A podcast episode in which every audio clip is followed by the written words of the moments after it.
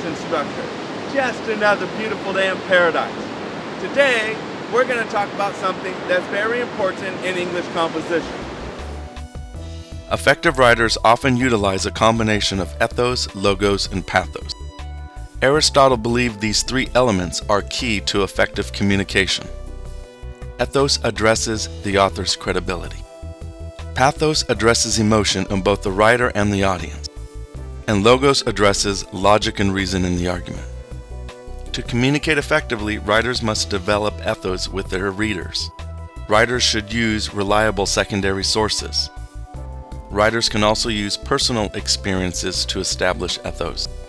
There are many ways to establish ethos, and some are very subtle. Logos also contributes to effective communication. Logos refers to the structure of an argument.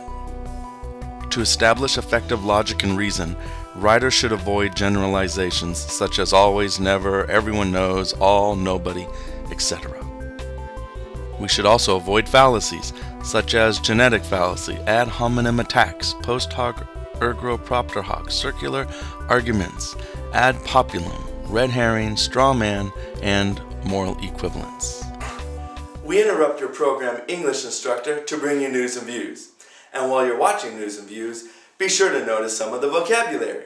You may even want to get a little help from a friend, a teacher, or a dictionary.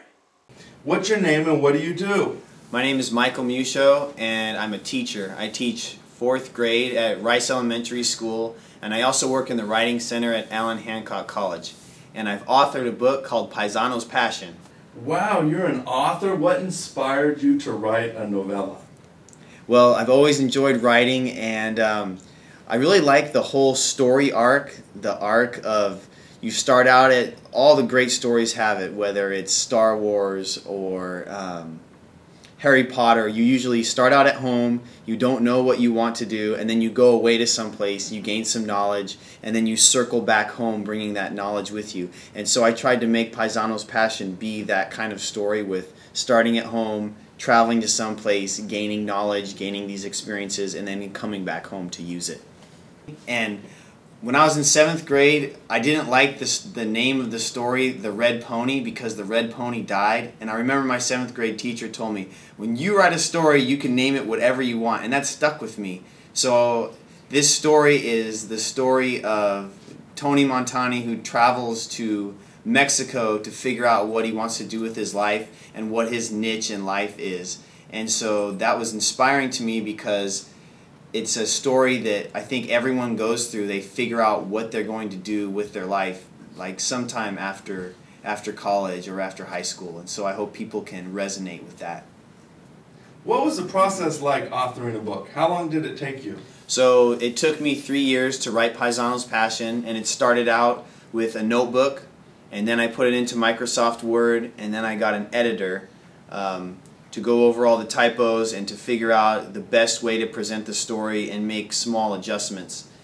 It, it was also really great to bring the book into a professional format and something I could be really proud of to sell at Barnes & Noble and different book signings that I've done. Yeah, that's my next question. How have you promoted your novella, Paisano's Passion? Probably the most fun I've had promoting the novella is I've been on the Doug and Hoot morning show on the radio and they brought me in and I brought them donuts. So they were super excited about the interview because people don't bring them donuts very often. And we talked about all the trials and travails of, of traveling in Mexico because some of the, the book is autobiographical. I mean, it's a, a fictional account, but um, some of it was inspired by my life.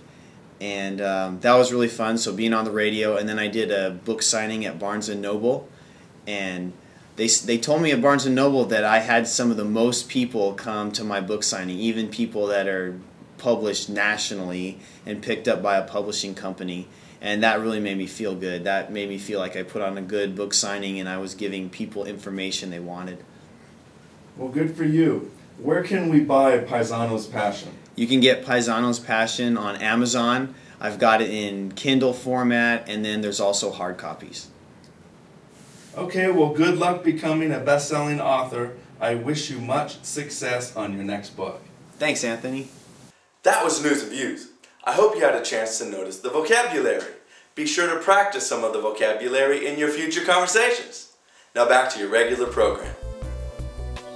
Pathos also contributes to effective communication because readers are persuaded by emotional appeal. To establish pathos, writers must account for the reader's beliefs, values, personal attributes, political and social persuasions, etc.